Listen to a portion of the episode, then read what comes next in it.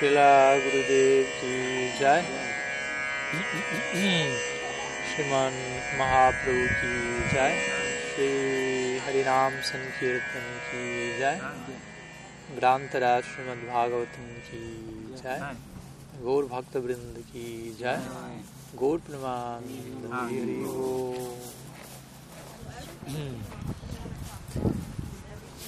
So, good afternoon to all of you. Welcome. And we are continuing today at the second Giriraj Mandir here uh, with our series of lectures about uh, Bhagavan's prayers to his devotees. Somehow or other we have uh, baptized the series in that way. So we are studying six crucial verses from the from the ninth canto, fourth chapter of the Bhagavatam, verses 63 to 68. Today we are in the second one, hmm, verse 64. But as usual, let's make some brief recap of what we were studying um, yesterday. Hmm. Can you hear me? Yes. If not, you can come closer because my throat reaches a certain range, if you will. Neighbors thought it would be the perfect day to mow. I know. so yesterday we had some introduction to the whole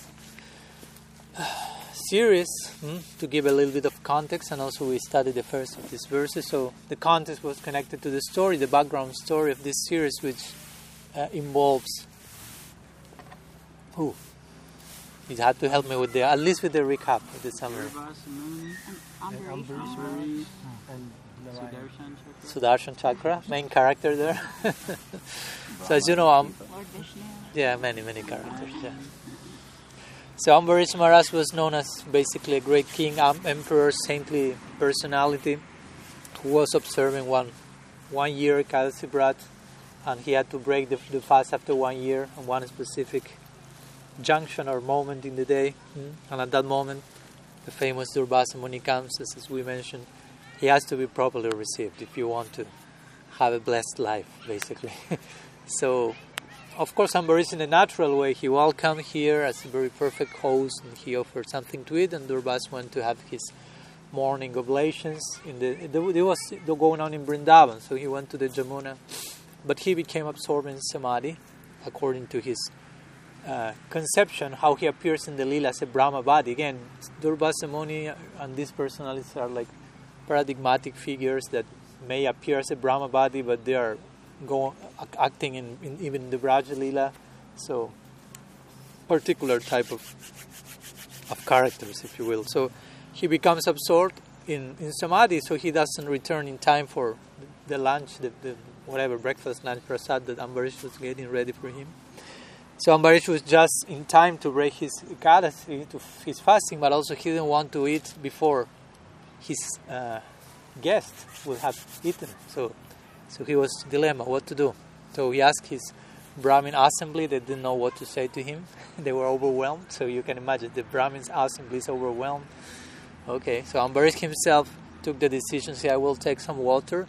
It is said in the scripture, it does break fast, it does not. So he tried not to engage in any of those mistakes. To to break properly the fasting, and to not break the fasting before Durvas may eat. But Durvas, in his mystic perfect perception, he realized, oh, Ambarish took something before I, I was there. Uh, so he came back, he started to abuse Ambarish, to do bullying to him verbally, strongly. And as we say, as if that was not enough for him, he was, was quite enraged. So the nature of wrath is, it's unsatiable, how do you say? Unsatiable. Unsatiable, thank you. So you always want more. It's not enough some words, some thoughts, but some words, not enough some words, some physical act. So what Durvasa Muni made in this way, invoke some great demon in order that he may kill Ambarish. But as we know, Ambarish was such a great devotee, nice devotee, that Bhagavan sent his own Sudarshan Chakra to reside in his palace. It was one of the hosts at Ambarish's palace, Sudarshan himself. Today we had morning darshan of Sri Sudarshan. Ki Jai. proper vision, remember. That's the meaning. So better we have proper vision. If not, okay, take care of your throne. So Sudarshan appeared at that moment to protect Ambarish, Bhagavan's devotee, and, and he reduced the whole monster to ashes and started to chase after uh, Durvas himself, who was the the one behind all the situation, if you will. So Durvas started to run after to run uh, to different places by his mystic capacity. He went to different planetary systems, and eventually he reached to the planet of Brahma, asking shelter, protection there. Brahma say, "I cannot do anything here. Sorry, I'm Brahma.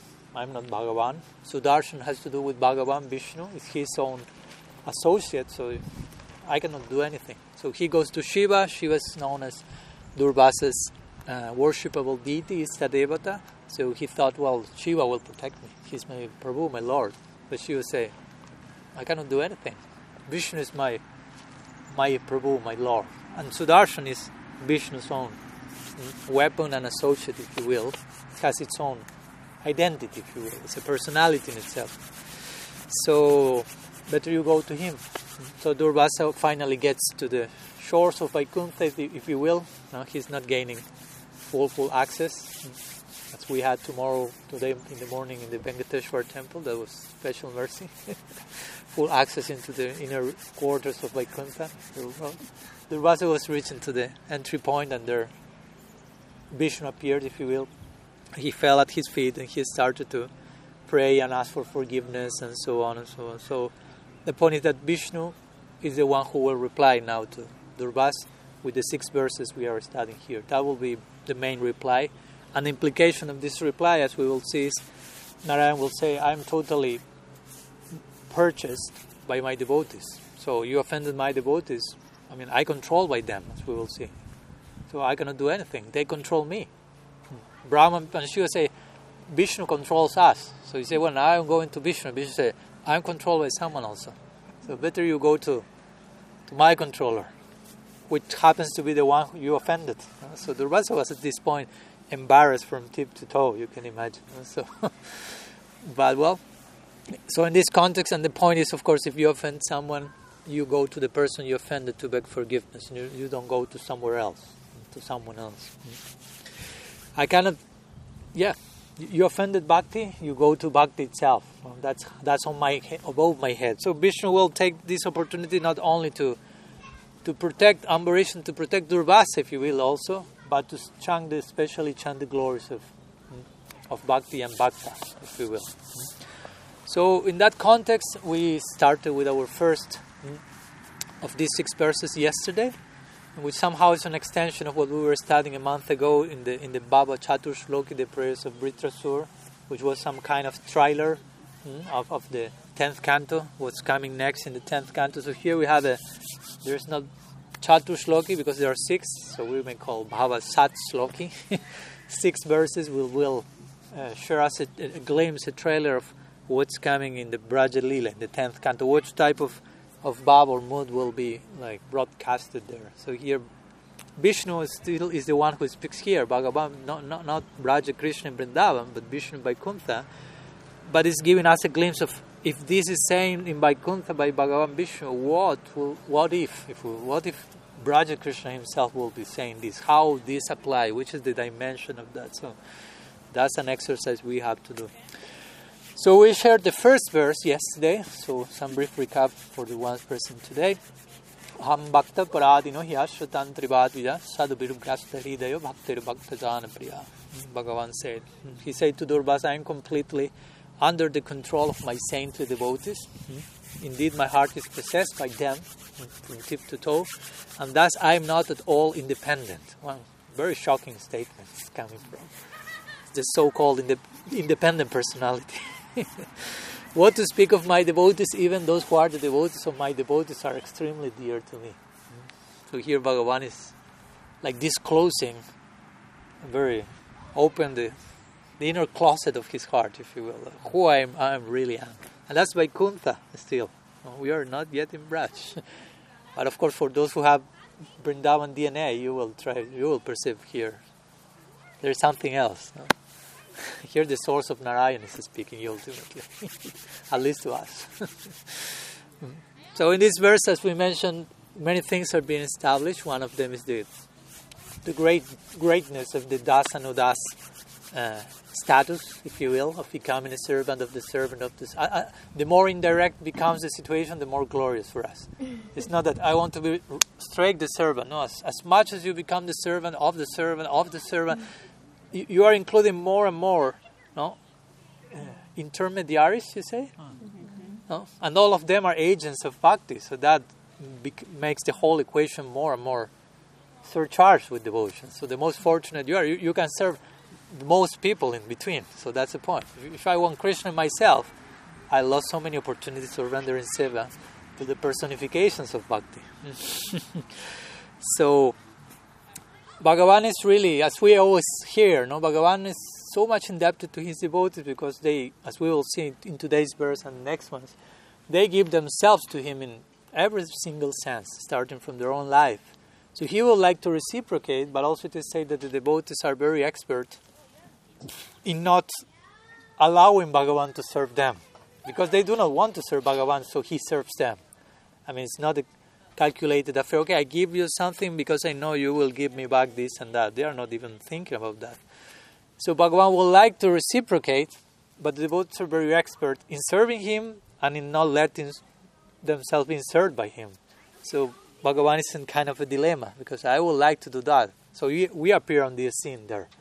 And we can serve the, those Vaishnavas that Bhagavan himself cannot do. Somehow we are doing something that God himself cannot do by his arrangement, basically. So he will, if he sees, oh, they are doing that service to the sadhu that I would like to do myself, and but somehow, and the sadhus allow us to serve them for our own benefit. So Bhagavan himself will bestow on us so much mercy and grace, so we can continue doing that thing that he would like to do himself so much. So that's the the trick. That's the formula, just for you to know how the this math works in this case. No? So these verses are these verses spoke about how Krishna is totally controlled hmm, by bhakti. Sri Krishna Akarshani. Hmm? She's the all attractive, but the all attractive becomes all attracted, hmm? but something especially attractive, but like bhakti. And uh, and as we mentioned, also quoting the Paramatma Sandarbha Srila Jiva Goswami, this is not a fault in Bhagavan to be especially attracted to his devotees. He remains impartial, but at the same time, he reciprocates accordingly to those who give fully to himself, basically. And to those who do not want to give to himself, he reciprocates accordingly. Hmm? Be neutral to them, basically. As Paramatma, in some other feature, which we'll deal in a more impartial way, but on the foundation of, on the basis of that impartiality, we have his spiritual partiality. He's partial spiritually, but remains impartial in connection to Maya Shakti and Jiva Shakti. But Swarup Shakti, that's another story, if you will, another department. And as we mentioned, Bhagavan does only interact with his Swarup Shakti. Bhagavan. Paramatma has another type of uh, jurisdiction Maya Shakti, Tatastha Shakti. That's the general idea of God for most people, as we mentioned. Dealing with the world, with us here, providing, and whatever. Judging, and that's Paramatma. Bhagavan, he's in another realm. The concept of Swarup Shakti in that particular orbit. And to begin with, Bhagavan, Narayan, as we mentioned. That's particular orbit he moves on. Today in the morning we had the fortune of being in the Venkateshwar temple nearby. So we had a a visit to, to Vaikuntha, basically, Vaikuntha embassy. Hmm. And that was very nice. We were speaking with Subal because we saw how the servants were so much dedicated to serving Narayan. No? They were not thinking like Narayan provide us, give us, we need this. That's not Narayan. No, again, Paramatma has more to do with that. We are here, give, protect me. Uh, but Bhagavan Narayan is the object of service, the object of love. Even in Vaikuntha, we are not speaking about yet Braja Krishna. But we have to go through Vaikuntha, if you will. We have to go through through that Aishwarya to appreciate how Aishwarya is still present in Vrindavan, but buried under layers and layers of intimacy, if you will. So it was a nice, nice experience.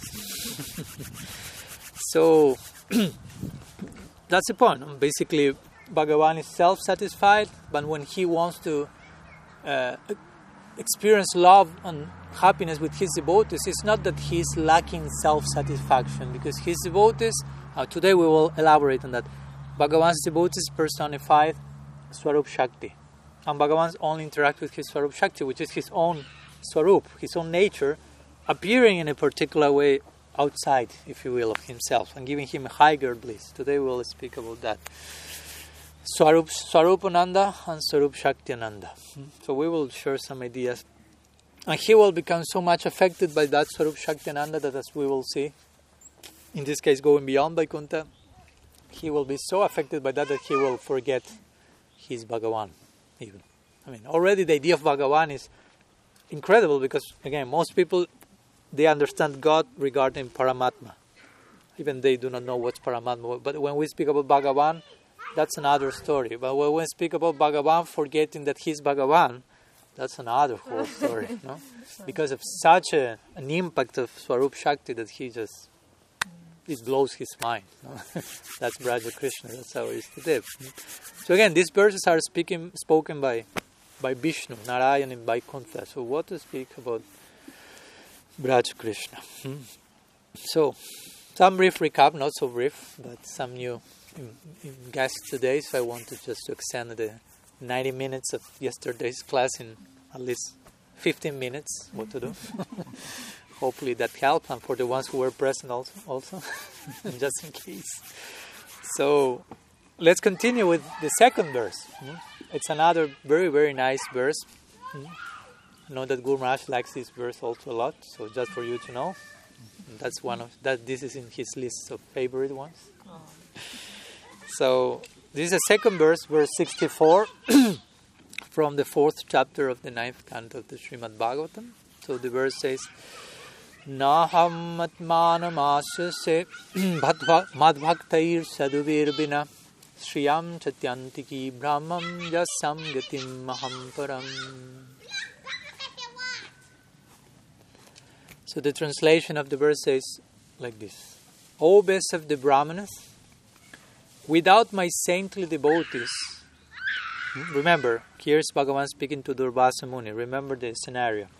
Bhagavan speaking to Durvas, Sudarshan Chakra, waiting in pause there, no, expecting what to do, wanting some indication. Uh, should I go to Durvasa's throat or, or not? Or should I return to Ambarish's palace? Um, um, Ambarish Maharaj in his palace remain, remains praying with folded hands. That's when Durvasa started to curse him. He remained like that. Durvasa is in the, in the shores of Vaikuntha sweating, falling at the feet of Bhagavan Narayan, and he's instructing him on, on the nature of, of, love, basically, starting from Vaikuntha, from Vaikuntha upwards. Hmm? So, the, so the verse, the second verse is, "O best of the Brahmins, without my saintly devotees, for whom I, I am the only goal of life, I do not desire to enjoy my own transcendental bliss or my supreme opulences." Hmm? Hmm. interesting idea. So we'll try to unpack what's being said here. Hmm? So again, this is Vishnu. This is not Krishna. For us, this is Krishna. Oh yes, but no, this is Vishnu. So this happens in Vaikuntha, the point is what to speak of Vrindavan. Sometimes it's helpful to to become more acknowledged about what's going on in Vaikuntha because that helps us, by contrast, to appreciate to which degree that same thing is going on in Braj. Sometimes we jump quickly to Braj and by not going to Vaikuntha and appreciate how these type of things have been said there, like these verses, this is not being said in Braj, this is in Vaikuntha. So if they can say this in Vaikuntha, how will they say that same thing in Braj, if you will? so a journey through Vaikuntha is interesting, if you will. Why, that's why Sanatan Goswami depicts Gopakumar's journeys through so many places, not only Vaikuntha. So by comparison, when you reach Vrindavan, you have gone through all the other places and you understand the greatness of all those places and the special greatness of that place that Gopakumar and hopefully us are pointing to by way of contrast and comparison and appreciating all those things. Not being sectarian and I only care for my own goal, I don't care anything else, I go straight there. You will never arrive in that way. So it's it's a gradual process. No? So so this verse says, Naham atmanam ashrase. So Bhagavan is saying, Na aham atmanam ashrase. Na means not. Am, aham means I, basically. Naham Atmanam Ashvasi. Atmanam means like my own transcendental bliss in this case. No, like as we will call more, technically Swarupananda, the bliss of Bhagavan's own nature when it is intrinsically present inside of him. And asase means desire. So I do not desire my own bliss. Now he will qualify his statement in the second line. Then he says, Madhvaktair sadhubir bina. Again the word sadhubir. So what's the, what was the meaning of sadhu, Gauranga Priya? Someone who is tapped, which is real, authentic, She heard attentively, yes. yes. Very good, very good. who thinks, who speaks what he thinks and does what he says. Okay. She reminded the answer better than me. Great. Next time I will ask her. so Madhbhakta is sadhubir. Again, this, the same word in the second verse. Sadhubir again. Like it's, there's no like repetition, enough repetition of the idea. No? So Madhbhaktair means my Madhbhaktair, Mad devotees, sadhubir, as if that's not enough. He said bhakta, sadhu. Actually, in one sense, we could say they are synonyms, but to further qualify the idea, Bhagavan said, Madhbhaktair sadhubir bina. Bina means without. So without my devotees who are sadhus, with all implications that Gauranga Priya just shared, and of course much more she will share. So, so many things to say about what does it mean to be a sadhu. So without my devotees who are saintly, who are transparent, who are totally authentic, I don't want to enjoy even the bliss of my own self. Bhagavan is saying.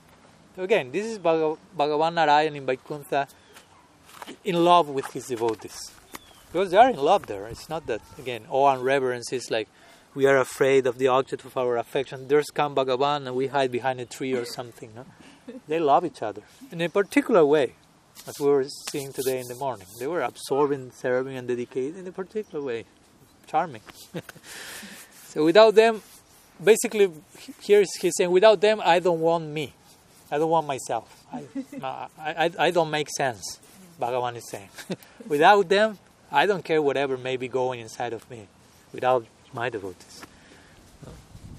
Shriyam Chatyanti ki Brahman Jasam Gatiraham. So Jasyam, Sriyam Chatyanti ki. He further qualifies it and says Sriyam. Sriyam comes from all my opulences, the famous six uh, types of sixfold division of Bhagavan's Aishwarya, hmm, as we know. We can remi- remember all of them. Knowledge. Beauty. full. Let's start with full. no? because knowledge, beauty, full. Yeah. Knowledge, beauty, Renunciation. renunciation. Opulence. Sorry? Opulence. Uh, Wealth. wealth, yeah. Strength. Strength, And fame. Fame. Fame. fame. Okay. So all these desirable, basically, qualities that are found in Bhagavan in the utmost degree make him, if you will, Bhagavan, the one who possesses all Bhaga or opulences. So he says, Sriya- S- Sriyam Chatyantikim Brahman. Cha also, Atyantikim means supreme and Brahman or Brahman. So the point is, I also do not care for my opulence, my status as Bhagavan, basically. Because speaking about these six opulence means define what who Bhagavan is. So again, he's saying, I I don't care about who I am without them. No. Um, someone will say, but you are Bhagavan. How do you not care who you are? You are such a great person. You should be proud and happy. All the all the things. Without them, I don't care. In other words, without bhakti, without my, that's my heart. As we will see, the last, very last verse of this series, he will conclude like very poetically saying, "I am their heart; they are my heart." Period. End of the story. Try to get the the point. and the last line says, "Yesam uh, gati aham param." Hmm? And who are those devotees that I mean, I am not complete without them. Jesam gatim aham param. Jesam means of whom. Gatim means like mm, goal or destination. Aham param. Again, I param, supreme. Of whom I am their ultimate destiny. So for them, I am the the all in all, the converging point of their existence. So again, I reciprocate accordingly. I am the converging point of their existence. They are the converging point of my existence. They live for me, I live for them. We have to believe Bhagavan. He repeats that so many times, but we still do not believe him. that's, I mean, that's the point. That's the proof. We have our own testimony as proof that I have not surrendered fully. I fully do not try. Do not try. If not, I have given myself complete. If I really understand what he's really saying, that uh, for sure he's saying these things not like only seriously, not feeling anything. He's saying this, and maybe Bhagavan Narayan Vaikuntha Samtir may be coming in this moment. so, so in this second verse, it's a continuation, as we mentioned in the first verse of this series. Sri Bhagavan was like given in a encapsulate the way all that will be un- unpacked and unfold in this in this series of verses. And this second verse, as we will see, he's implying the bliss of my loving interaction with my devotees is the topmost type of bliss for me. Bhagavan says and he experiences different types of bliss. I mean, he's the connoisseur of bliss. He knows all the types of ananda and rasa so he's pointing here to a very particular type of bliss, even implying that bliss is superior to my own inherent bliss. So that's a particular important theological point that, again, it plays out in the topmost way in Vrindavan. Mm-hmm. Basically, he's saying here, without my devotees, I do not, uh, how do you say, covet, covet, not covet, but covet. Covet? covet uh-huh. my own self. Bhagavan is saying, I don't covet my own self or my famous six opulences again. Those opulences make me who I am, basically. Bhagavan is known for his six opulences. Take those six opulences out of, and you don't no longer have Bhagavan.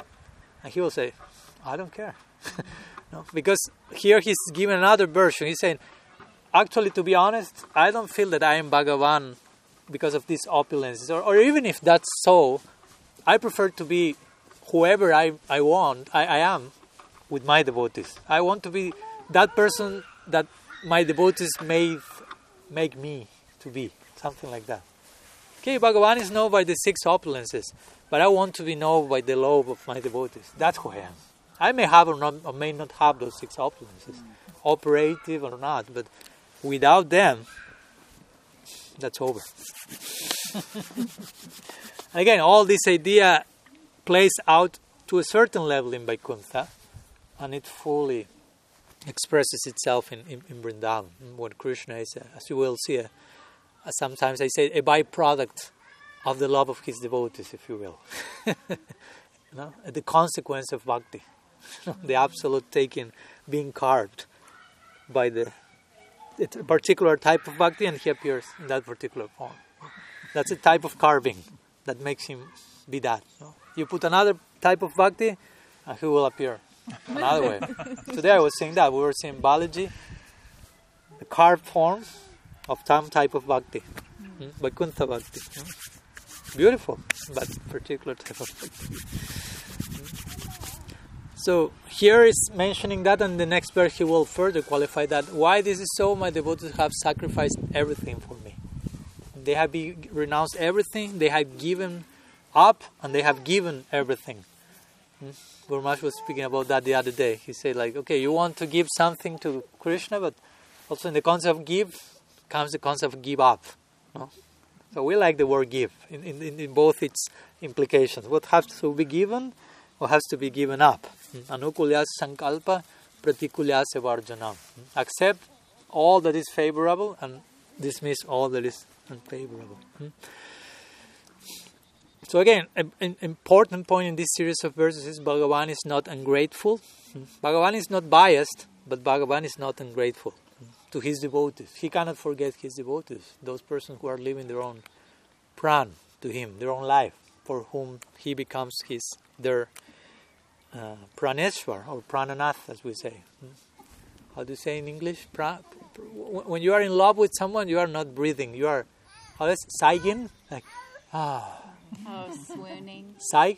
Sighing. Sighing. Swooning. Whatever, yeah. You are not already, you are not breathing anymore. It's more like, ah. That's where you're in love. So praneshwar, prananath means the Lord of my sighing, the Lord of my life airs.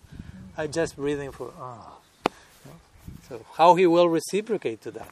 It has to be, again, accordingly. He says that over and over. That's such a famous verse and so easy to misunderstand.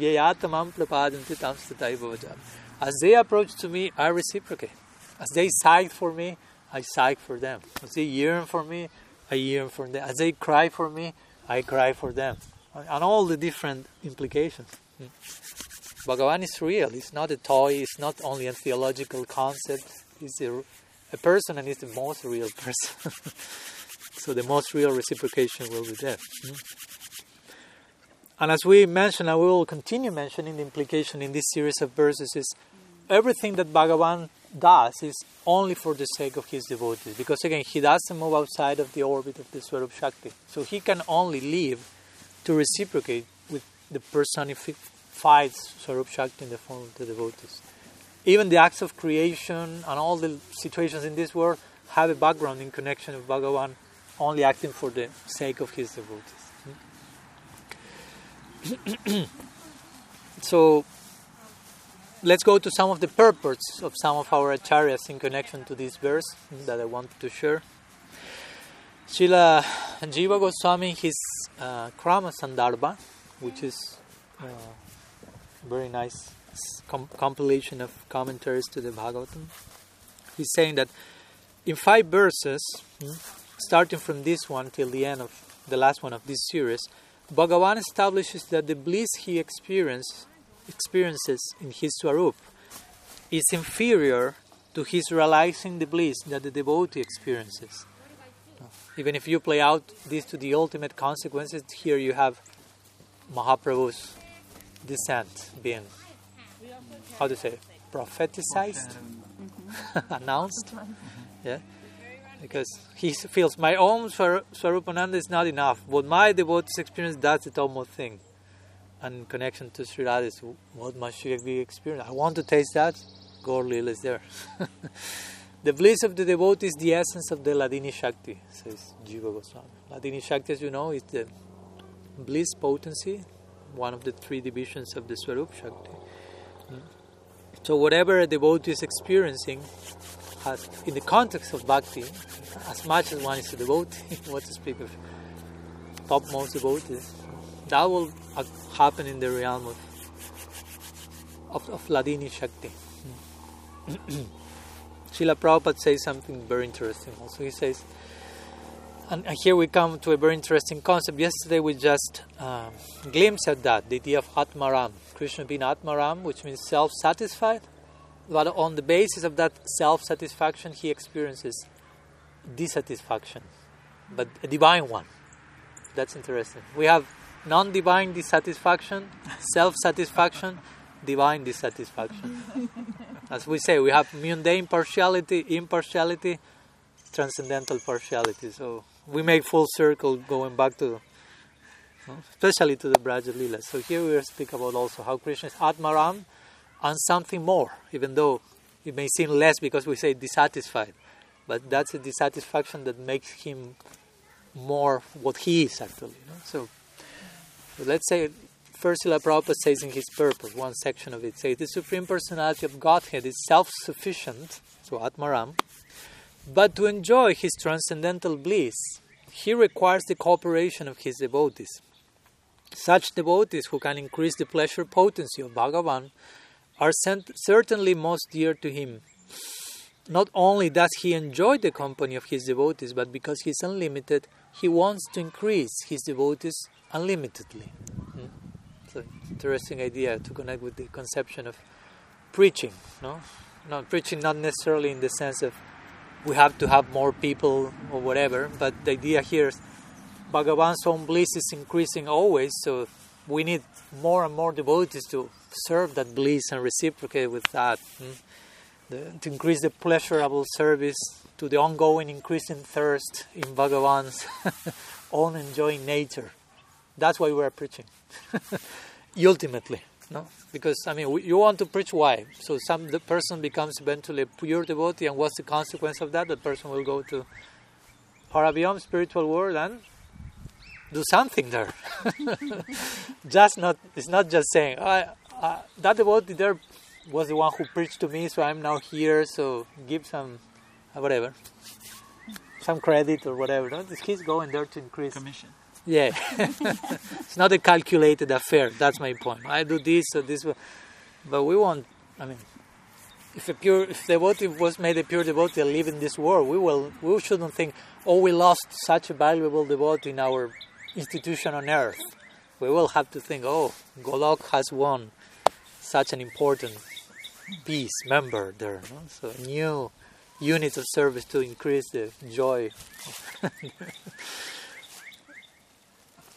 Let's go to Vishwanath Chakravarti Thakur's commentary, which is, as usual, dialogue form. So he will share some conversation between Bhagavan and Durvas that is not in the Bhagavatam overtly, but is according to the third eye of Vishwanath, in between the lines of the verse. So Durvas says, remember the previous verse, Bhagavan was saying, I'm controlled by my devotees, I have no independence at all, so on. So Durvas here will ask, according to Dur, um, Vishwanath, how much are the devotees the, your object of affection? Okay, you say they are the object of your affection, but how much? Let's speak in quantity, in degree. So Bhagavan says, listen. so I, that, that puts everything in context, no? According to Vishwanath, Bhagavan starts saying, listen. I'm called Atmaram because I enjoy. Atmaram means the one who derives enjoyment, Ram, in one's own Atma. No? He doesn't need to go outside of himself to find pleasure. So Bhagavan says, I'm called Atmaram because I enjoy. Hmm. But I do not desire that enjoyment without the devotees. Hmm? More than my own bliss from my Swarup, which sometimes is called Swarupananda, I desire the bliss of the Swarup of my devotees, which is called sometimes Swarup Shaktiananda, as we will see both of us have spiritual forms, but the mature form of the spiritual function called mercy exists in the bhakti within the devotee. Since, since it is the essence of the chit shakti, and it gives bliss even to my swarup and attracts my swarup. I eternally possess my six great qualities, but without the devotees, I consider these to be barren. Barren? I am the one object of those devotees. So that's a retelling of the verse according to Vishwanath. So again, I don't care about my six qualities, they are barren. I don't care about my own bliss, it's barren, if you will, without my devotees, without the bliss that I derive in that particular form that my intrinsic Swarup Shakti becomes implanted in those hearts, expresses itself in the context of service. Mm-hmm. So, and here comes this important idea that I mentioned, Atmaram. So on one level we have God is Atmaram, which means He's self-satisfied. That goes more with the general idea of who God is. No? Complete, full in itself. As we mentioned yesterday, that's a dangerous point because we feel God is complete, so, and I'm not complete, so let ask the complete for some completeness for myself. He doesn't need anything, He's complete. I'm so empty, so God complete me, complete me, complete me. but in our tradition, we are more concerned about incre- increasing the the completeness of God because He's complete, but on top of that, there is something else going on that we will see again called divine dissatisfaction. He's Atmaram, self satisfied, but also, as we will see, He's Pararam, which means transcendentally dissatisfied. because again, the nature of love is, as Guru Maharaj will say, what? Full and ever Great, thank you very much. So, loves make you feel full, but also loves make you always hunger for more. there's fullness, so there's satisfaction, but there's more. So there is dissatisfaction in the context of satisfaction. That's important. It's not the dissatisfaction we experience in mundane selfish desire. That's a different, uh, altogether quality of dissatisfaction. So I, I, want you to make that clear because we came to spiritual life, most of us maybe being dissatisfied. so we want satisfaction, we want peace, and that will be there. But as our Guru Maharaj will say, peace and something else when you make this mudra. No? Uh, peace and love. Peace and love. But the implications of love is again dissatisfaction, but not the same type. Another one that goes even beyond peace. So I know that this may be overwhelming for some. It's like, I'm okay with peace. I can stop there. Thank you very much. It's like too much. Again, dissatisfied. I don't want even to hear the word. even if you put transcendental, divine, all the things you like, it's like, mm, I don't know. so we may need to have very clear the concept of satisfaction first and what goes on top of that.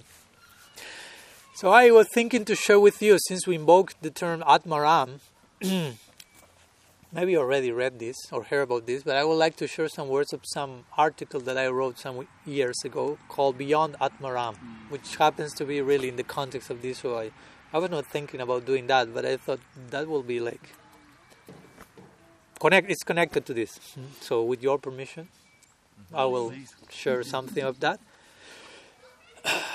and explain in between something. Mm.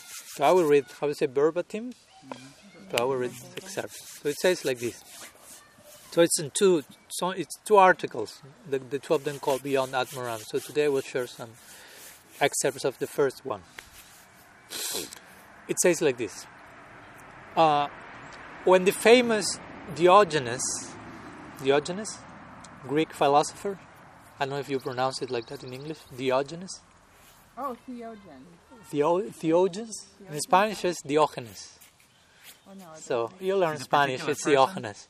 Yes, of course, like Plato, Socrates, Diogenes. Okay, no problem. It's a famous Greek philosopher, like an Abadut. He was, he was the Abadut of ancient Greece. Actually, very interesting personality. Oh, okay, so, no, no, that's another one. So well. Okay. when that particular personality from Greece, who is Abaduta-like, was asked who was the most fulfilled person on earth, he immediately replied with the most obvious answer of the time God.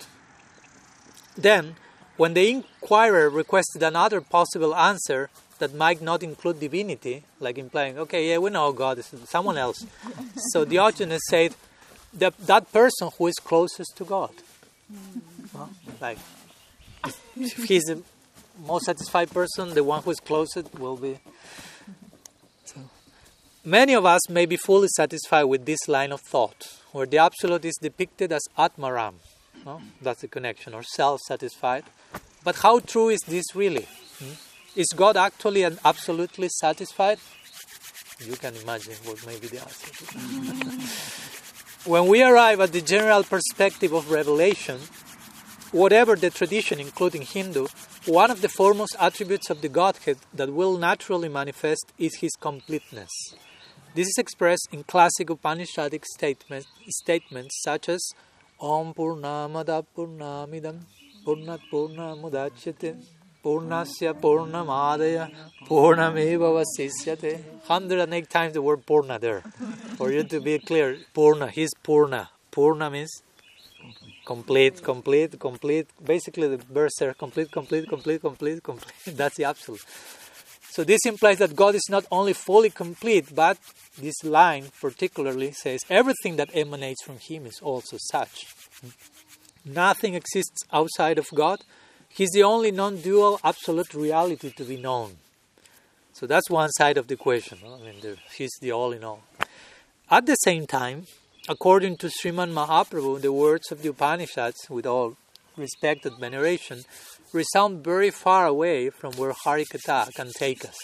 Famous verse, he says, Shrotam api Upanishadam dure Harikatam mm, So the Upanishadic dictum can take us to a certain distance, but what Harikatha says to us, and by Harikatha he referred mainly to Bhagavatam, this particular revelation, dure means it takes you much far away. Mm. So, even if the abstract and metaphysical Vedic canon embodied in the Upanishad says that God is complete, we may arguably consider that texts such as the Bhagavatam, which lie far above the ordinary Vedic reach, may tell us a different story. And they indeed do. If we are brave enough to immerse ourselves in the pages of Srimad Bhagavatam, we will gradually discover a pretty disconcerting theological prospect. If you are not disconcerted enough, be prepared for that. Which, properly understood, will bloom into the greatest charm imaginable, the Braja Krishna conception.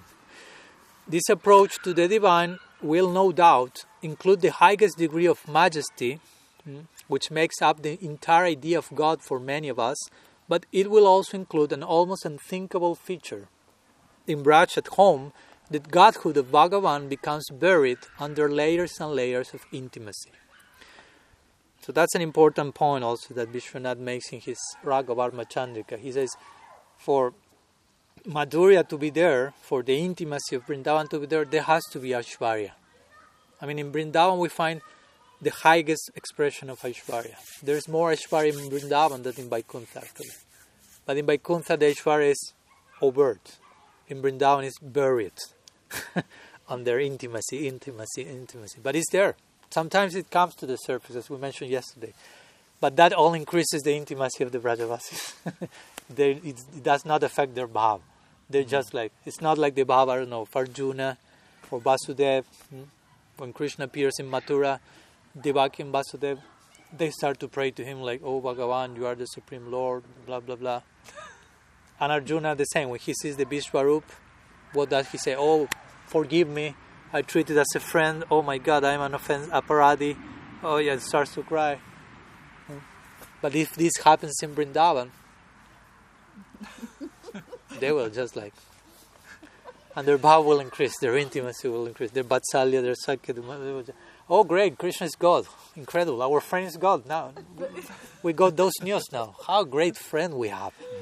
That's the conclusion. No? Oh, my son is so incredible that even he's God, even. Imagine. My, my son is incredible, so nice. No? I have such a friend, he's God. I just received the news, he's God. But he's my friend first, of course. He's my first, first my friend, second God. So that's a particular psychology. You know? When this was told to Nanda Maharaj, maybe Krishna is God after he left Govardhan, he said, he may be God, but first he's my son. So if I have to chastise him, to educate him, I will do it. He may be God and all the things he wants to be, but first, first he's Nandalal, he's my son. So that's a particular real. When, even if you get to know my son is God, that's a secondary thing. first he's something else. Not my son, not, not God, but my son, my friend, my relationship. No? That's the point. Hmm? But there is Aishwarya again. There is Aishwarya. In, in, Vishwanath makes this point. Makes, he says, if in Vrindavan there is no Aishwarya, there is only intimacy, what's the difference between Krishna being charming as a baby and any other baby in the world? I mean, why Krishna is particularly charming as a baby in comparison to any other baby? What makes him especially charming? What's the fact that makes that he's God? But on top of that, he's acting in that way. Do you follow? And that's Madhurya. Madhurya means that type of intimacy, which isn't I mean, because you can have intimacy with your wife, friends, baby, but that's not the madhurya one can have with Krishna. For that, you need Aishwarya. For that, you need that your wife and son is God first. and on top of that, you need to forget that because of a particular love. So that's that's Vrindavan. So today we were also in the Venkateshwar temple. I was thinking that, no, seeing overt Aishwarya. I was praying to Balaji, please allow me to to go through this Aishwarya layer properly so I do not misunderstand the Madhurya of Vrindavan and um, not because again in order to properly embrace that Madhurya you have to also acknowledge Aishwarya at, at least in the stage of sadhaka in the lila they are thrown somewhere else if you will but we need to really be aware of okay what's that in order not to make that ordinary no? so Narayan bless me with proper Aishwarya so I can recognize Aishwarya in Braj, but in such a way that they may attract me to the intimacy that is there, that is allowed only by proper Aishwarya, properly buried by Madhurya, if you will. Yeah, yeah. Eventually will be buried, that, no? with all love and respect. No? so, I don't know where I was. Uh, what? Okay.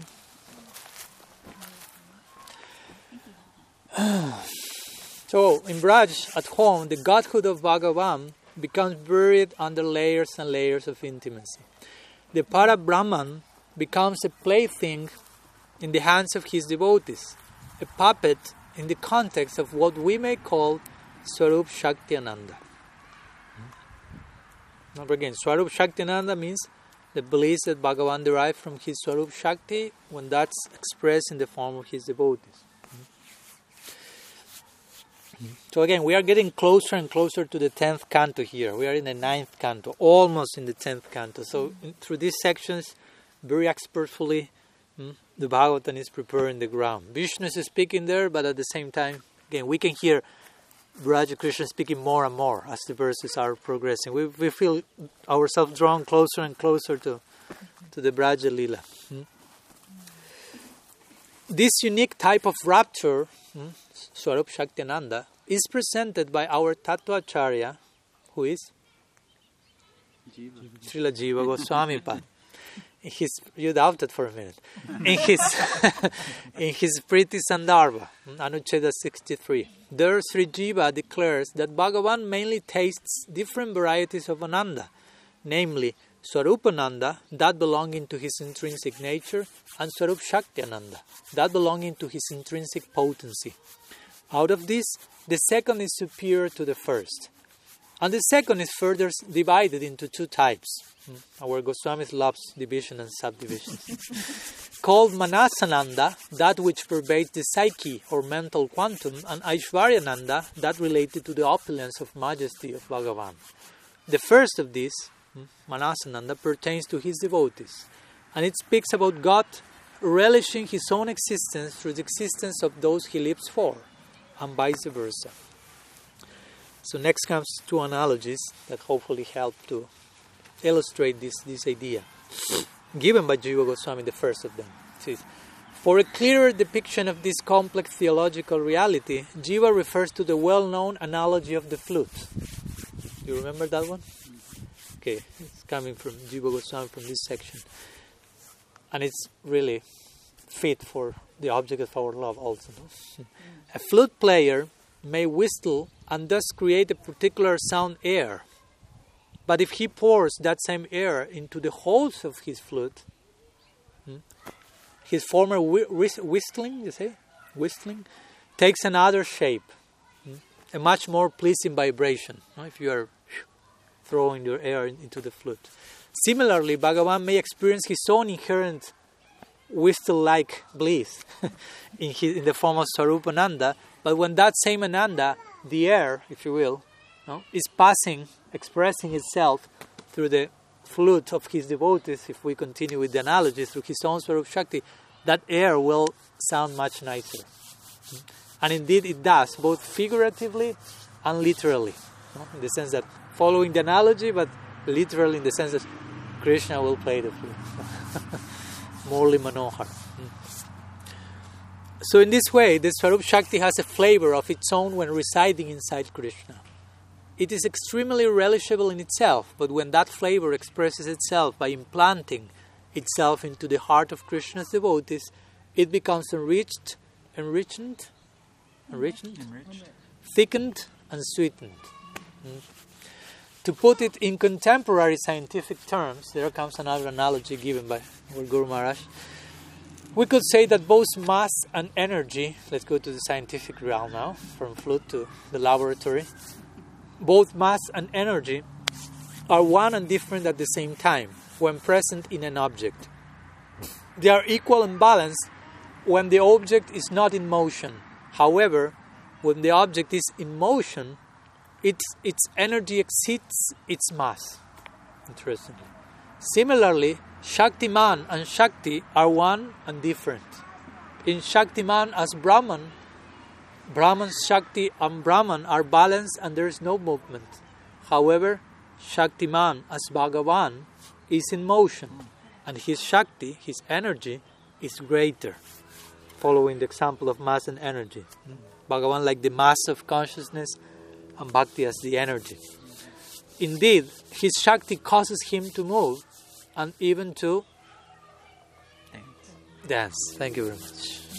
Amishisha Guru Nath Radhika. We were today we were also in the Venkateshwar temple and went to Lord Shiva temple. He, he's Nataraj. I'm, I was thinking, said, no, Krishna is Nataraj. I mean, Shiva is Nataraj for sure, but our Nataraj is another one.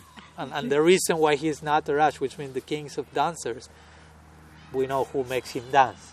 The other day, Guru Maharaj was mentioning, explaining this famous Bhagavatam verse during the Nityananda Triyodasi, Barhabipa Barhapidam Nata Varavapu Karnayo Karnikaram. The first line describes Krishna as wearing peacock feather and Nata Varavapu, being the king of dancers, basically. So again, what who does make, what does make him, what makes him dance? Hmm? it's the love of his devotees and Mrs. Guru Radhikar. In this way, Krishna's Swarup Shaktinanda gives God a greater sense of joy than his own Swarupananda. So this is a point that this verse that we are studying today is trying to, how to say, hammer on. Krishna finds more pleasure in the interaction with his devotees, in his interaction with bhakti. Hmm? There's another interesting verse which is kind of parallel to the verse we are studying today. Another verse from the Bhagavatam, very famous one also, uh, from the 11th canto, hmm, chapter 14, verse 15. Famous verse where Krishna is expressing his love to Uddhava. So he says, Natatame priyatama atma yonir na sankara na cha sankarshano na sri uh, naivatma chayathabavam. Hmm. Sometimes you need to restudy the verses you learn by heart, not always remain so. so he says to Uddhava, he says, My dear Uddhav, neither Lord Brahma, Lord Shiva, Lord Sankarshan, the gods of fortune, Sri Lakshmi, nor indeed my own self are as dear to me as you are.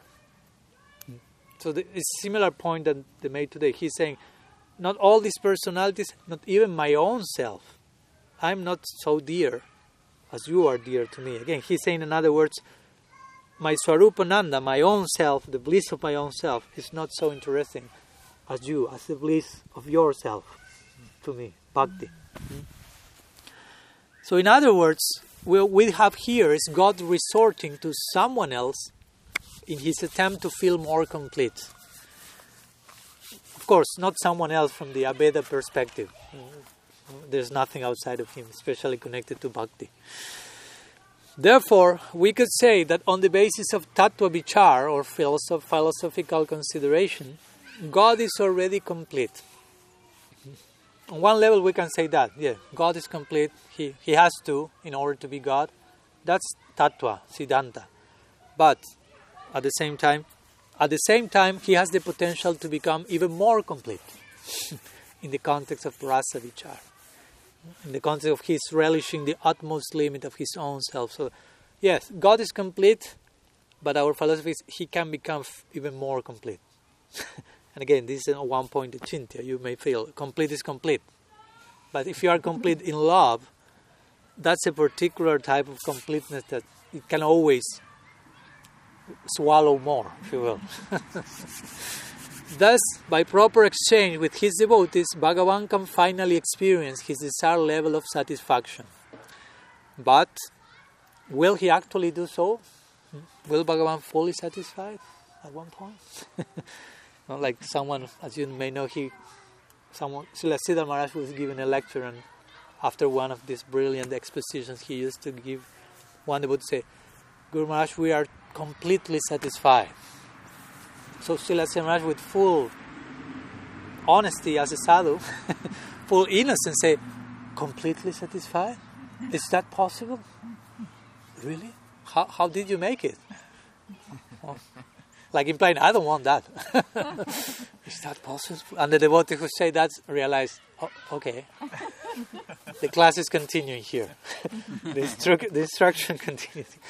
Oh no, no, I'm not fully satisfied. Sorry if I'm fully satisfied, uh, someone like Srila Maharaj is not fully satisfied, I think I, I should pursue that. For sure.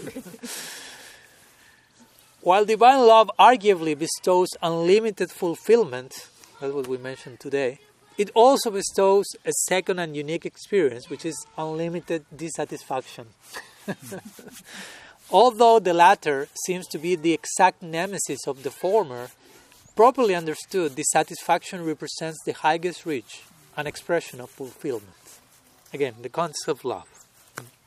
We are not promoting masochism in the realm of mundane dissatisfaction. Divine love embodies a whole realm of paradoxes, such as the one presented herein. And the goal of life, even the goal of God's life, that's an interesting point, is to solve those paradoxes one after another. We have the goal of our life, but Krishna has his own goal of life also, to increase his experience of, of rasa. So, how might we solve this particular riddle? In his Brihad Bhagavatamrita, Srila Sanatana Goswami give us an, gives us an important hint. So there comes a very interesting verse from Brihad Bhagavatamrita. Should I share it? Yeah. Okay. Please pay attention. He says like this in the context of Atmaram. He says, It is especially noteworthy that the crest jewel of clever heroes, Sri Krishna, can forego his atmaramata, his self satisfaction, and all his other qualities, but he cannot give up his quality of coming under the control of his beloved devotees. He accepts their control graciously. This alone is the ultimate limit of his godhood, which is called Bhagavata, also in this case. This is an interesting verse in connection to what we are speaking here. Bhagavan can dismiss all his qualities except for one, which is coming fully under the control of his devotees. And that, which seems a limited, limiting quality, becoming subject to someone else, is the ultimate limit of his godhood. That when he is who he is in every sense of the term, says Sanatana Goswami. Let's share what Sanatana Goswami says in the purport to this verse. Because as you know, he wrote such a thing, such a book, but he wrote the purport to his own book. he was not satisfied to what he said there, he had to expand on, on his commentary. So, in the purport to his own verse, no problem. Sri Sanatan explains that as much as God manifests Bhakta Vatsalya, yesterday we spoke about that. Do you remember what's Bhakta Vatsalya? The. Yeah, affection towards his devotees. As much as he manifests that, the more he becomes Krishna. The more God expresses Bhakta Vatsalya, the more he is Krishna, which is sometimes say is God beyond God. Again, the designation God re- remains stuck in Vaikuntha or somewhere else. In Vrindavan, that limiting adjunct is no longer there. He becomes something else, which is called Krishna, which is the result of the increasing of the Bhakta Vatsalya. So, as much as Bhagavan, God, Vishnu, Narayan, the one who is speaking here in this verse, manifests Bhakta Vatsalya, the more he becomes Krishna, the Supreme Personality of Godhead, what we may call. This implies that he will give up, figuratively, all of his other qualities. It's not that he's leaving them up, but it's a way of saying, including his omnipotence and his self satisfaction, in order to retain his identity as Bhakta Vatsalya. He's willing to do so. If I have to renounce everything, just leave me with my Bhakta Vatsalya. That's who I am, above all the other things. Yeah, omnipotent, omnipresent, all powerful, all knowledge, all fame, all Bhakta Vatsalya, please. As we say, yes, that's his favorite quality in himself. What's the thing that Krishna likes the most in himself? I become slave of my devotees. That's who I am ultimately. So, in order to retain his identity as Bhakta Vatsalya, he's willing to renounce all the other things. So, we should learn something from this. We should be willing to renounce so many things in order to obtain, not to retain, our real identity in connection to Krishna. He's willing to renounce everything, but not to lose the affection of his devotees, basically. This is an attribute when Sanatana Goswami finishes his commentaries and when he says Bhakta Vatsalya, this is an attribute that Krishna especially honors and keeps close to his heart. I mean, that's his heart. That's what makes his heart beat, you see. In other words, we could say that Sri Krishna is nothing more, poetically speaking, nothing more, than a byproduct of the affection of his devotees. I mean, he's a result of that. You take off that affection, you don't have Krishna any longer. This is a famous example of the Gita Govinda, famous example. Everyone is everyone shares that in this point. And you know, Krishna is in Rasa Lila with the gopis. At one point, he disappears. The gopis go mad looking for him, and he becomes Narayan. You know, the, he adopts the form of Narayan, Chaturbuj, and the gopis see him. Not Radha yet, other gopis. and what do they ask to Narayan? Narayan, Om Namo Narayan, start the puja, Abhishek like they did today in Venkateshwar. They only had one question. As Prabhupada said, we have only one question to ask Sri Guru, how can I serve you? Gopis had another one question to ask to Narayan. they didn't ask him, how can I serve you? They asked, how can I serve Krishna, basically. they asked, where is Krishna? You are God. You know everything. Tell us where is Krishna. Give us a hint. And Krishna addresses Narayan was like, oh my God. I mean, so he didn't say anything. He entered into stamba, some some type of how do you say stamba in English? Perilous. Para, paralysis, whatever. So he was not able to speak. The gopis say, Bhagavan, um, Bhagavan is not speaking. Let's keep searching for Krishna. Let's go. Um, and there was that, there was there remained Bhagavan. God was on the way. Well left on one side of the path. The gopis, please Bhagavan, make yourself to one side. We need to go. looking for Krishna." but eventually, as we know, what happens? Sri Radha comes, and Krishna is no, no, no longer able to sustain his four-arm form. So he becomes like Trivanga Lalita. the point is, Radha's love carves that form. So Krishna is a byproduct of that type of bhakti. Type of bhakti makes him adopt a particular form. That's the theological point in that section of the Gita Govinda. So this is the same here. So when we say Krishna is a byproduct of the affection of his devotees, we are not saying less of him. That's the most flattering words we could say for he will feel, oh yes, that's who I am. I'm only that. Yet priyasu priyasito priyasitra silokyam. I'm known as Ajita, unconquerable, but I become Jita, conquered by my devotees. Hmm? So Krishna is a byproduct of the affection of his devotees, which he, which he fully embraces and duly honors with all its implied consequences. One more paragraph. It says, in a different section of his work, Sri Goswami Pad, Sanatan Goswami, further expresses this same principle from a different vantage point. There comes an interesting idea here. He declares the following The name of Bhagavan is dearer to him than his own divine form, the former being saturated with rasa. The, the idea here is that since each of Krishna's primary names actually embody a particular type of love of God, they thus represent different devotees who are possessed by such love. Try to connect the point. Now, each name of Krishna is connected to one devotee with some type of bhakti that takes the devotee to call Krishna with that particular name. Hmm? For example, Radha and Jashoda respectively address their Vishaya Lambana, their object of their affection, as Radhanath and Jashodananda, let's say. Thus, Srinam represents a more precious gem to Krishna than Nami itself. Hmm? Nam is the possessor of the name. So the Nam, the name is more valuable to Krishna than he himself is to him. That's why we will never find statements like a devotee is dearer to Bhagavan than his own holy name. Because both actually, the devotee and the holy name represent the agency, the same agency of the Swarup Shakti-ananda.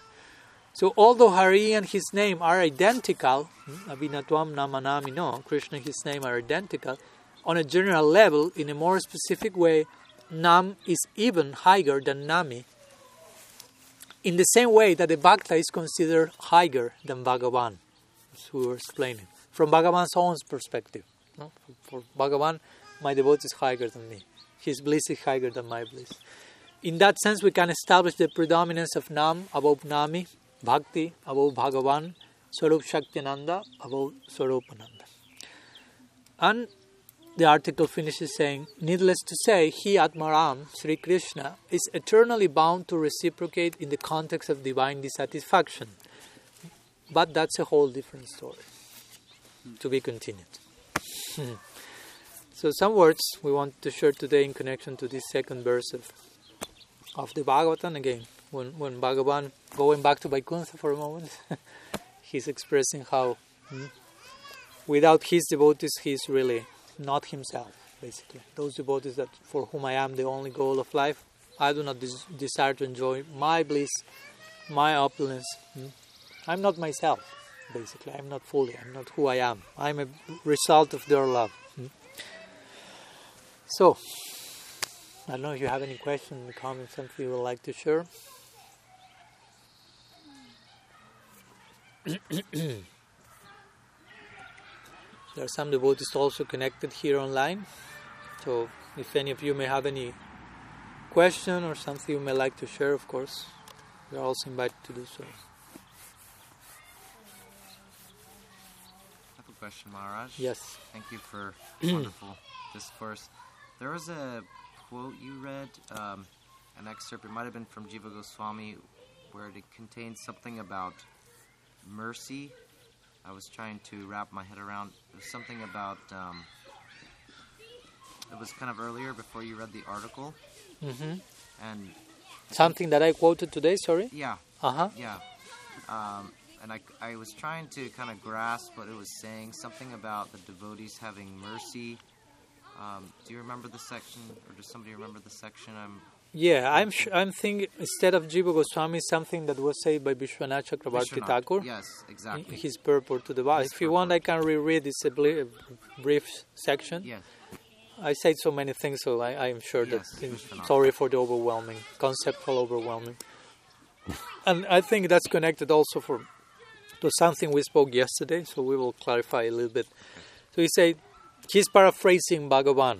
Vishwanath is paraphrasing Bhagavan, replying to Durvas. Remember that he said, "How much are your devotees the object of your affection?" So Bhagavan say again, "Listen." Remember, listen. I'm called Atmaram because I enjoy, but I do not desire that enjoyment without the devotees. More than my own bliss from my Swarup, I desire the bliss of the Swarup of my devotees.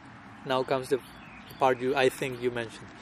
Both of us, Bhagavan say, me and my devotees, have spiritual forms.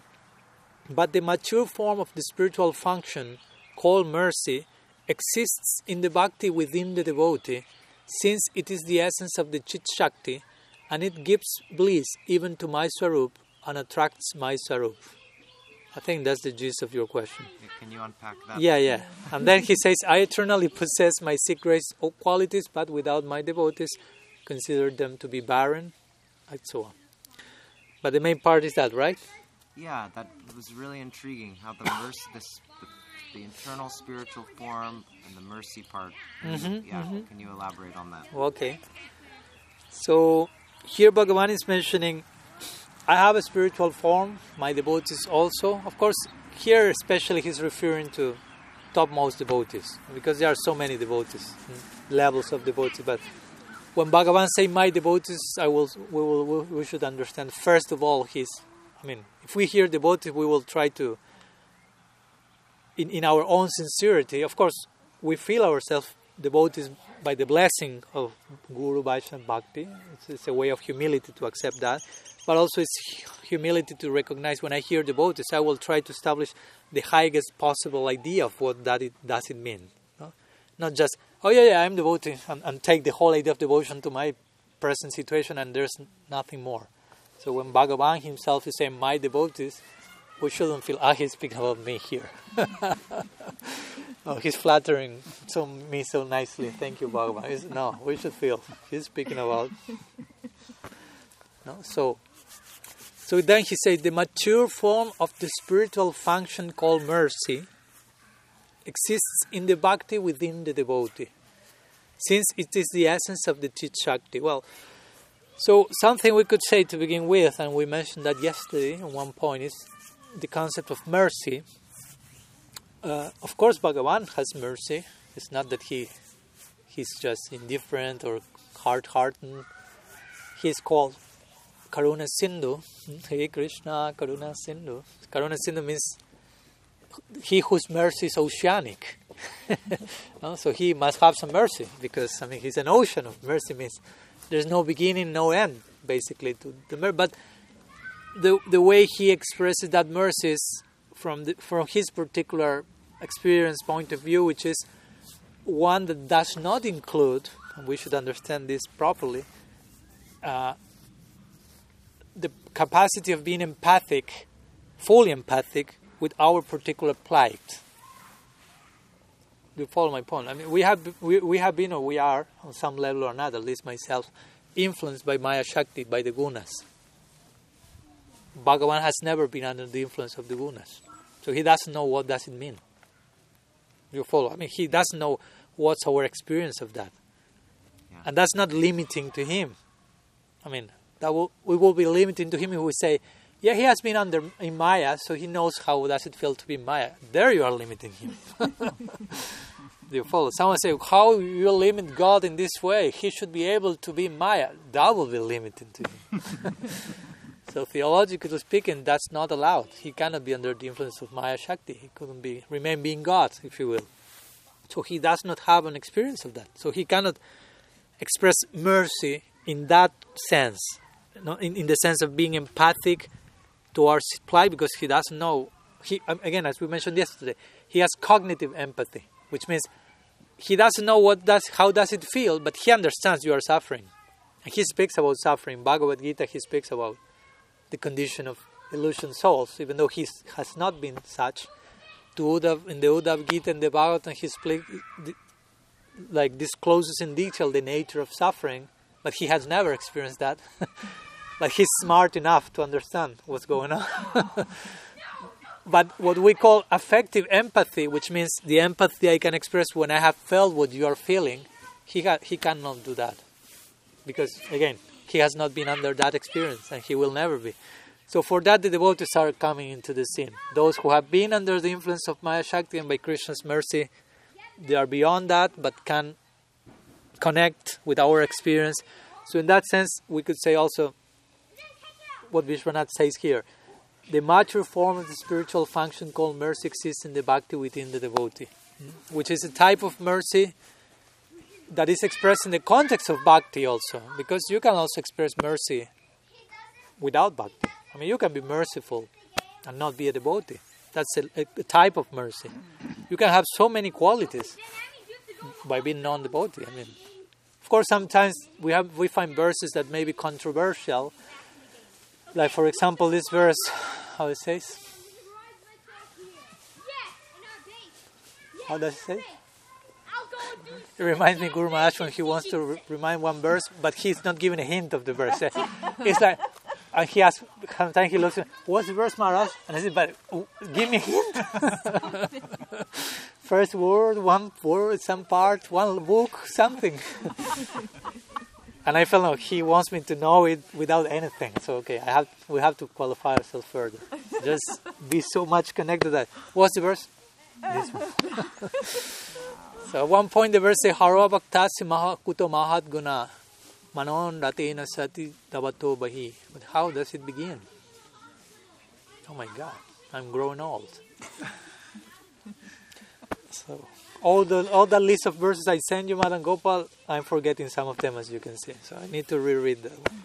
But the point is that in that Sarva Gunais Samata Samasate Sura, the lines are appearing gradually from the last to the first. what to do? Um, but basically, there it says, if you are not a devotee, you have no good qualities at all. so you may say, okay. So you may feel, oh, so all the, those people who are not devotees, and I feel they have good qualities, how am I to understand that? Mm. According to this verse, they are totally barren, empty.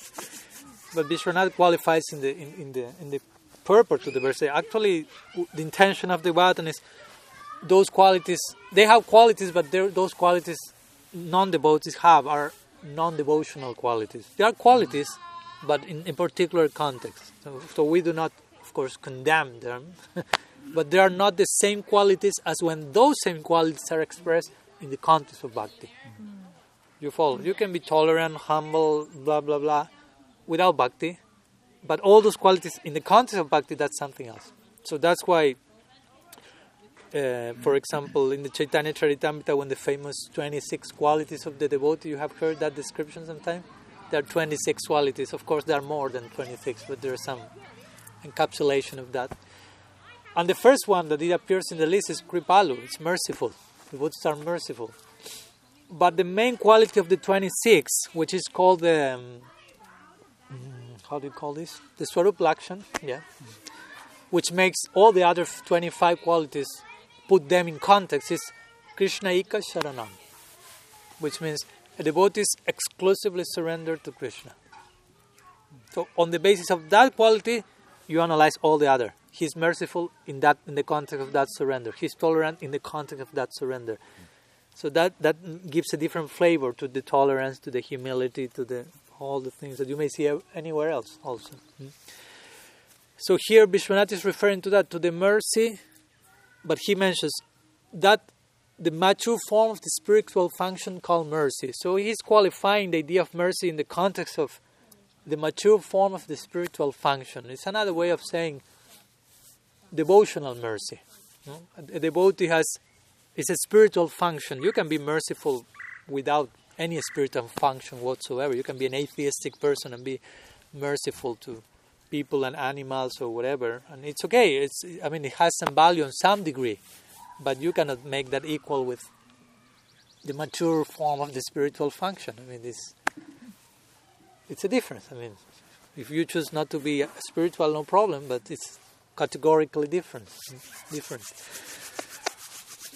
And he further qualifies that. He said that function called mercy exists in the bhakti within the devotee, which is the essence of the chit shakti. So the essence of the chit shakti is another way of speaking about bhakti. Bhakti is defined, chit shakti is another way of saying swarup shakti. And, and bhakti has been defined as the, as the very essence of the swarup shakti. And that bhakti is in the heart of the devotee. And on one level, again, we could say that mercy in the devotee has to do with the type of mercy he expresses towards others that Krishna cannot express because of lack of experience in the field of Maya Shakti. But also, we could say here that on, on, on a higher level, if you will, Krishna is saying this through Vishwanath, implying they are they ex, the devotees express a type of mercy to me. And Bhagavan will feel that. On one level, he will. We as devotees may feel Bhagavan is giving so much mercy. But at one point, Bhagavan will say, Oh, my devotee is giving so much mercy. It is said Brihad Bhagavatamrita, one name of Bhagavan is Swadhana Atriptam. Swadhana Atriptam. It's a very nice name. It's not the Swadhana Triptam of the Guru Ashtakam. Swadhana Triptam Hari Bhakta Sangam. It's another thing. Here, it's another some, another word, sounds similar. Swadhana Atriptam means Sanatana Goswami says referring to Bhagavan, it's he who, after giving himself, swa, in charity, dana, to his devotees, atriptam, he remains unsatisfied, feeling, I have not given enough. So I am indebted to them. In other words, they are showing me mercy. The very principle of mercy implies this idea that we mentioned yesterday divine injustice. I'm receiving something that I cannot reciprocate to. This is what Krishna says to the gopis. Na pratyatu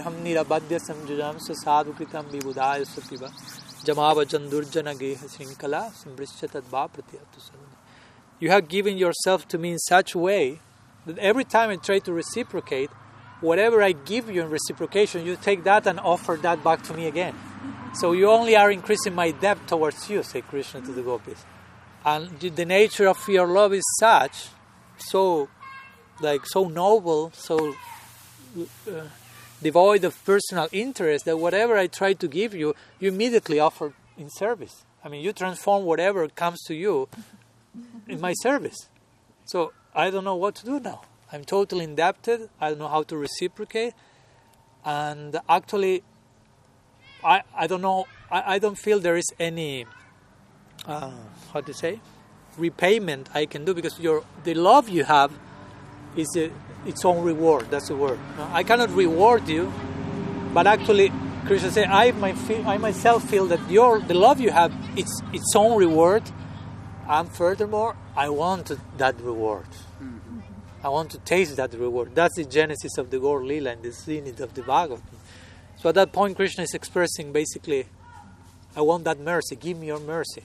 And that's why Krishna will appear as Mahaprabhu, as a beggar, begging for mercy, begging for the mercy of Sri Radha to extend her, her bhav to him.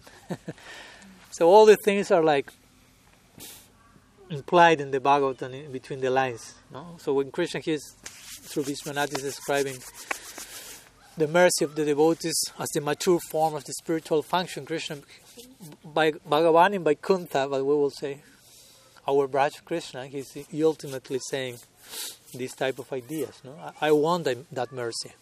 I want the mercy of my devotees. Hmm. There's one nice verse in the Bhagavad, and I think I will share it tomorrow, but let's give some brief trailer. He's, he says, ah, Nirapeksham munim shamtam nirubairam samadarshanam anubrajamyaham nityam pujayetyam virenubihi. So he says to Uddhava, he glorifies the devotees in those verses again. My devotees have no separate desire. Uh, they are sage. They are really sage people. Wise love is in them. Uh, they see everyone equal. So he gives the two things. They are totally equipoised, equip, equipoised, and they are at the same time totally inclined towards me. Anubrajamyaham nityam pujayete angrerenubi. I perpetually follow in their footsteps, says Bhagavan, and I, with the hope of being purified by bathing myself with the dust of their lotus feet. I'm I always running be, behind their mercy, basically, he's saying. So that's again a more confidential conception that generally we won't find in Narayan. Narayan won't maybe express that overtly to his bhaktas in Vaikuntha. No? Give me your mercy, please everyone will be like, "What's going on here?" Bhagavan, you became too emotional. but in Vrindavan, that's daily affair, basically. Krishna will be pulling you to the feet, praying to Radha, praying to Radha's manjaris, please give me mercy, allow me to enter again into the kunj. No, Radha is not allowing me, she doesn't want to see me, she's manini, she's in man, please give me permission. So Bhagavan is the one to whom everyone falls to the floor and prays to him with folded hands. But now, in the intimacy of Vrindavan, we found himself thrown in the floor, praying to the fallen head to Radha's maid servant. Please make some arrangements so I can regain her darshan. Give me mercy, give me mercy. so everyone is praying for her mercy, but he is praying for someone else's mercy. As we said yesterday, everyone is worshiping him, he's worshiping someone else. He's in the altar of most, he has his own altar. so the Bhagavatam is pointing there. So that will be the, the ultimate, I will say, application of this idea of, of mercy in connection to the devotees. So I hope that helps. So, something else before finishing? mm. Oh, I forgot to um, um, unmute the devotees in Zoom. Sorry if you wanted any, you have any question. I, I then unmuted you just in case. I have a question, if possible. Who is Balaram? Yes. Okay, Balaram from New Zealand. So they are sending your greetings from here, from North Carolina, Balaram. What day is it there? It's from New Zealand. What time is it there? They are asking here, but I ask first, what day is oh. it there? That's Sunday, right? Uh, it's Sunday here. It's um, quarter past 11 now in the morning. Okay, so you are in the future now, Balaram. yeah. Time traveler. Okay, if you need to know what will happen, we will ask you always. okay. okay, so what's the question? Uh, I have a, a, a, question regarding Durvasa Muni, if that's all right. Um, okay. Just something something that comes to mind whenever I hear his name mentioned. Okay. Um, and I guess I, I, was trying to, I always try to understand how someone with such a short temper became such a powerful Muni. Because oh. we always. Someone what, sorry? With such a short temper. Uh huh. Uh huh. You know, he seems to have like a an anger management problem, and yet he's also like a famous. Uh, I don't know yeah. if you call him a Gyani or. yeah, yeah. Like, you know, he has a position which would normally be occupied by someone with a lot of sattva, but Durvasa seems to. He appears to be very rajasic, from, you know, from my to say the least. perspective. So, because how to anger has more that, to do you know, with Carry such a, yeah. an important person, but he seems to have um, a few problems, you know. So I'm wondering if you if you had any thoughts on that, or you Okay. knew about his background at all. Okay, okay. So, thanks for the question. And yesterday we shared some words about that. I think that's one of the most interesting topics there. How to understand this apparent paradoxical personality that suddenly like want to burn everyone down and are cursing Brahma, Vishnu, Shiva, and everyone just because the the kitri was not hot enough or whatever. the gulab jamun arrived five milliseconds later, because it seems like that. Like he really like becomes enraged by the most mini, minimum detail, if you will. No? So, and of course, that's the idea.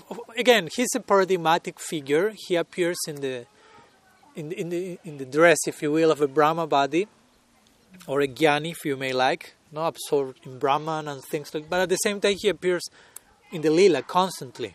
Hmm? So he appears, as you know. Yes, yesterday we mentioned that he appears in the in the Krishna lila. He's there, blessing Sri Radha to cook whatever he cooks is. And there are many lilas with Durbas also there. Interestingly, the name Durbas means Bas means residence, Bas, and Dur means difficult. So difficult residence.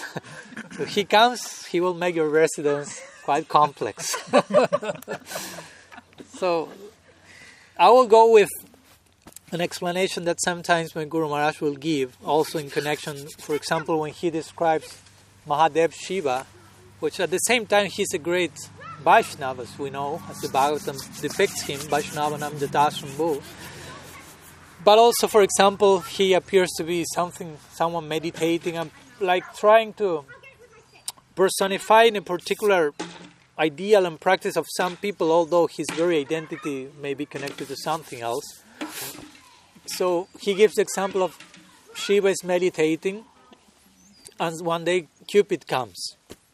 No? Cupid, flower arrows. In our Vedic tradition, in other tradition, he has some arrows as well, not with flowers, but arrow shooter. So, and and basically Shiva makes Cupid turn into ashes. He becomes like enraged by Cupid trying to disturb Shiva's meditation. Um, and again, as, as my Guru will say, okay, thank you Shiva, now Cupid is invisible. No? Now it's more difficult even to overcome the situation. Nobody's seeing him now. What's going on? I don't feel anything. No? so the whole situation is more more complex, more subtle. Thank you, Mahadev. so the point he's trying to make here, beyond Shiva himself, of course, is that sometimes these yogis, again, Shiva is beyond this, but for a moment he's depicting a particular pattern.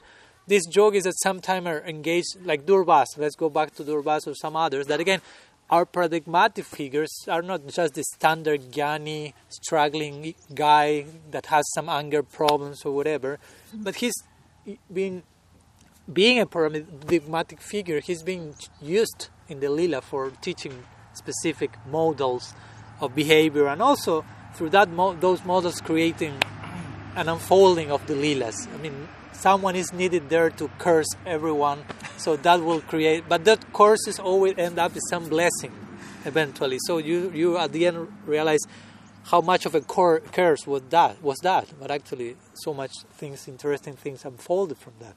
And on the opposite, in this world, we feel, oh, this is a blessing, but at the end, it ended up in the whole entanglement, and oh, this is so pleasurable, and there's so much suffering. So, yeah, um, oh, there was suffering.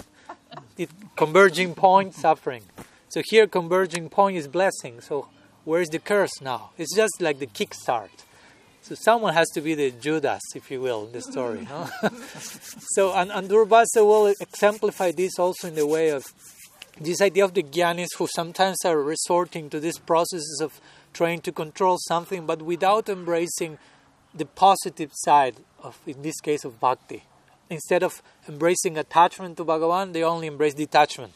So in that detachment, they try to, by their own merit, not so much kripa koro, no, asking for mercy, but by their own personal effort, trying to control, control. co- And the point is, in, in, in many of those cases, there is lots of repression.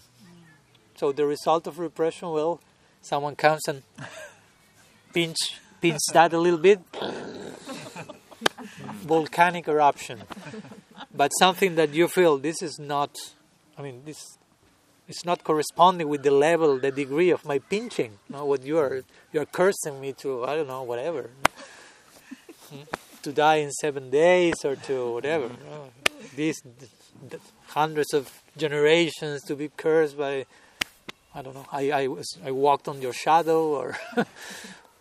So I will say that, no, the Durvasa represents this idea because he's depicted as a jnani, as a Brahmavadi, as someone who is absorbed in meditation, but more on, his own, not so much like a devotee, you know, resorting to Bhagavan's mercy and, and, and, and, and, and embracing the positive side of spirituality, but mainly trying to deny the ills or the negative, and how those personalities are always like just on the borderline of exploiting, basically. like implying bhakti is a much more comprehensive process that won't make you so dysfunctional, if you will. but if you only resort to those practices of only by yourself, you try to detach a distance. They may be, you may feel I'm big, I'm this, this, but there's something that maybe is not fully uh, uh, integrated, if you will, yet. And, and you will see at certain tests, basically. So when the, the test time comes, you exploit. Another test comes, you exploit. So like this. And we see this on different levels. On, on the li- on the side of Durvas and other like Jnani like sages, and you go to the other side in the Bhagavatam, with Indra and Devas and more like karma oriented personalities, more inclined to not to detachment, but to the opposite of that, no? like to enjoyment. And, and uh, for one moment, they are devotees in this case, Sakama Bhaktas, Devas, for example and they are aware of Bhagavan, but at some point they became so intoxicated with enjoyment, wealth, that they end up w- wanting to kill all the Brajavasis, like Indra wanted in the Govardhan Lila. He thought, I want to kill Krishna, what's the best way? I will kill all the Brajavasis and he will die.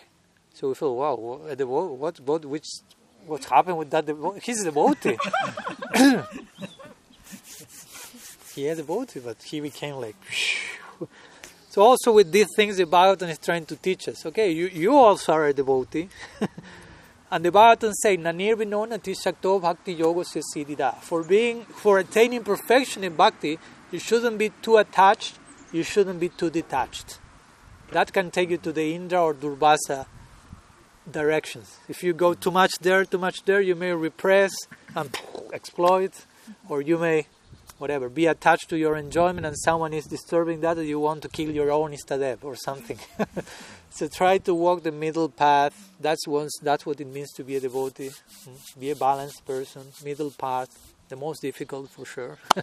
Not to jump to the extremes, that's relatively easier. Easier and of course more difficult at the end for sure. so I would say that Durvasa is trying to like to embody that principle. But again, on top of that we see a person that through who through whom all his explosions end up converging some blessing in the context of lila. So you you we will conclude he's not an ordinary jnani struggling practitioner and I'm above him and all this stuff. But there are particular characters in the lila that are there eternally. I mean, there are eternally in the lila as Durvasa Muni. It's not that at one point he stopped being Durvasa Muni. So there has to be a Durvasa Muni for eternity. for many levels of reasons. Again, to instruct us as struggling sadhakas to create some particular dynamics in the lila. So, so we should honor and venerate him at the same time. Even though sometimes we read some explanations where Bhagavan is speaking to him, and you are a fool, Brahmin. What are you saying? Blah blah blah. But from our side, is we have to see the bigger picture. So. Durvasa Muni ki jai. Okay, so I think we, we can finish here. We have already spoken quite quite a good time. We can sing for a minute if it's okay for you. Srila Gurudev ki jai. Shriman Mahaprabhu ki jai. Shri Harinam Sankirtan ki jai. Grantharaj Srimad Bhagavatam ki jai. Gaur Bhakta Vrinda ki jai. Gaur Premananda.